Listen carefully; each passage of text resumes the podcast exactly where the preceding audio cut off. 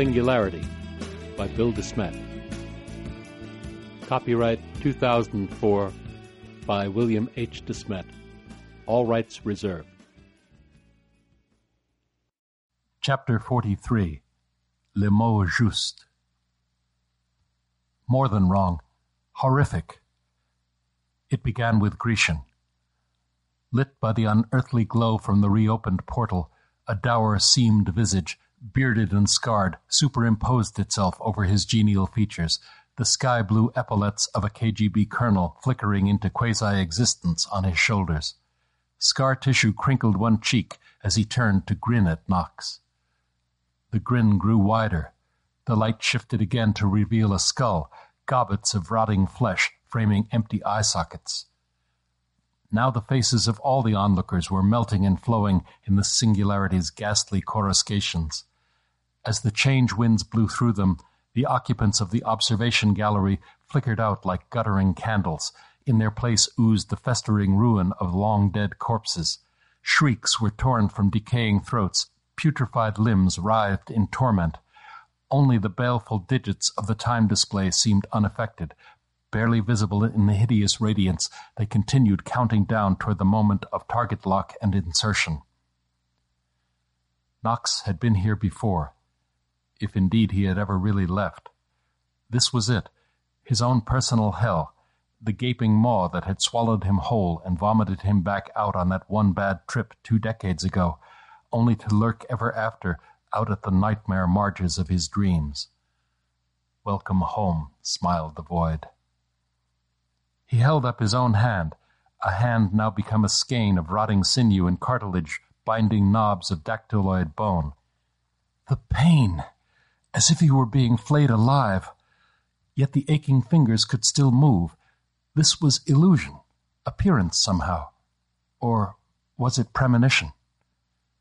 He tore his gaze away from the corruption his own flesh had become. It wasn't real, wasn't happening. Get a grip, Knox. You've lived through flashbacks before.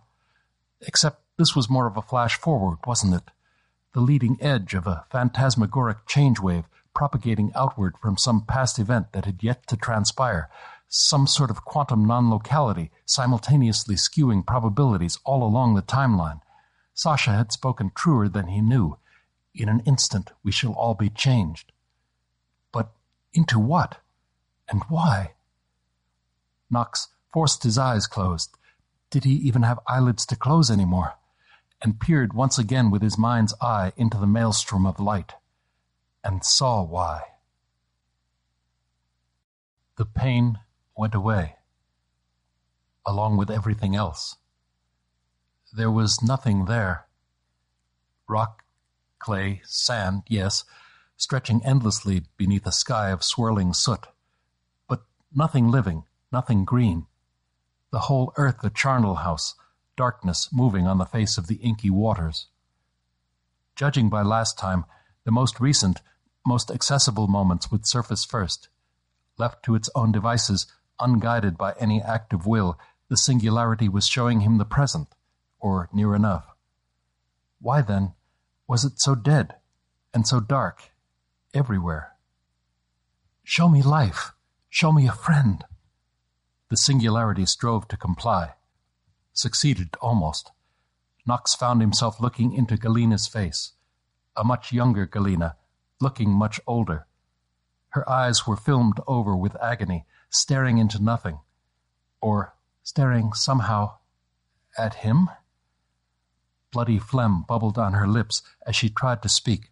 With her last breath, she mouthed a word. Could it be Spasiba? Behind a jam of crumpled bodies, a near-spent kerosene lamp picked out a sign on the rough-hewn wall. The Cyrillic lettering read Bomboubezhishche, a fallout shelter. A horrible foreboding gripped him. Let me out! Show me the sky! A timeless transition, and he stood amid wrack and ruination under churning black thunderheads. Intermittent lightning glinted on blackened skeletons, the ravaged remains of buildings and men. The day after, years after. Present day, he willed, and found himself in graveyard gloom as before. He looked back across the snake's nest of world lines, found the one where uniformed men sat two by two in hardened silos, tore open red envelopes, inserted keys in practiced syncopation, shot their ballistic wads. The final piece fell into place. Talk about the biggest bang for the buck. They'd gotten it, in spades. Thwart one assassination and reap the whirlwind. Back in 1984, the Reagan administration's unremitting hostility toward the evil empire had been enough to provoke even an enfeebled successor regime into baring its teeth. It was anybody's guess what would have happened had Reagan faced not the sclerotic Konstantin Chernenko, but a Yuri Andropov at the height of his powers. Knox didn't have to guess. He was looking at it. Only, only who would have guessed that nuclear winter would last two whole decades?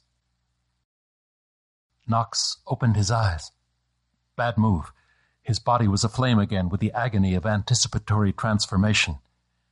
Even so, he was faring better than the others. He seemed to be the only one who could still move, the only one not paralyzed with horror and dismay.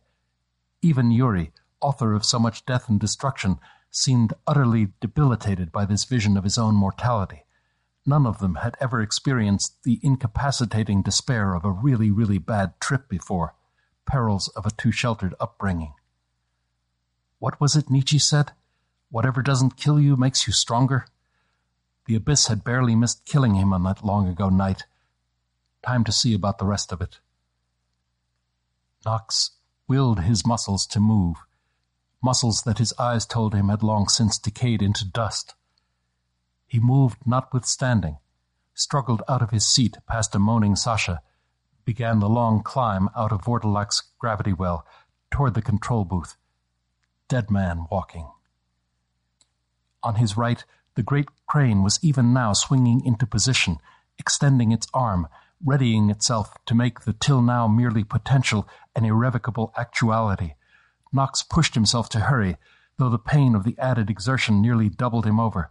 But he was almost there now, just a little further. His stomach churned as he hobbled the last few steps to the door of the glass-walled booth, as he saw what Galina had become. It's not real the blackened tongue protruding, the skin of her face, what there was left of it, blistered with pustulating radiation burns. It can't be real. Her cratered ruin of a mouth open wide as if to scream, only a hoarse rattle coming out. Please, God, don't let it be real. Galina, close your eyes. Knox tried the door to the booth, locked from the inside. He slammed his fist, not daring to look at it, against the glass wall. Close your eyes and let me in. She turned fevered eyes toward him and gasped. What must she be seeing? Never mind me. Close your eyes and look. She shut her eyes. Her breathing steadied, but not for long. Her sunken chest heaved. She cried out in anguish as she beheld utter desolation. Galina, let me in. He pounded on the door again. It's not too late. We can change this. Tears ran down her ravaged cheeks as her consciousness frantically winnowed the world lines, searching somewhere, anywhere, for life, for hope, finding none, finding only lock on target spacetime confirmed, reconfiguring launcher for first insertion. The computer's synthesized voice sounded impatient almost, eager to bring the jubilee. The crane arm began to swing on its gimbals. Squinting into the singularity's dreadful glare, Knox watched an image form in the forward display. A hospital room in early morning, the winter sun just beginning to tint the curtains with pale rose, an old man lying abed in fitful sleep. So this is the way the world ends. It all looked so normal. Anything would, after the post-apocalyptic abattoir the singularity had conjured up for him. The system was running on automatic now, scanning for the mythical assassin. What would it do when he failed to appear? Would it time out, abort the bullet launch, and insert the message probe instead? Whatever it would do, had done, it had led to Andropov's survival and Armageddon. Only seconds left till the Omega sequence kicked in. He had to stop it. Knox pounded on the door again. Galina was not responding. She was lost among world lines portending Holocaust, Gigadeath, the end of days. Got to get through to her. If only he didn't hurt so much. If only he could think. For God's sake, Galina, open the door. Somewhere, somehow there was a right word to say. If only he could find it. A word that held the key to the pattern of her life. Galina, please, for the love of God. A word. All he needed was the right word. Galia, we've got to save the children.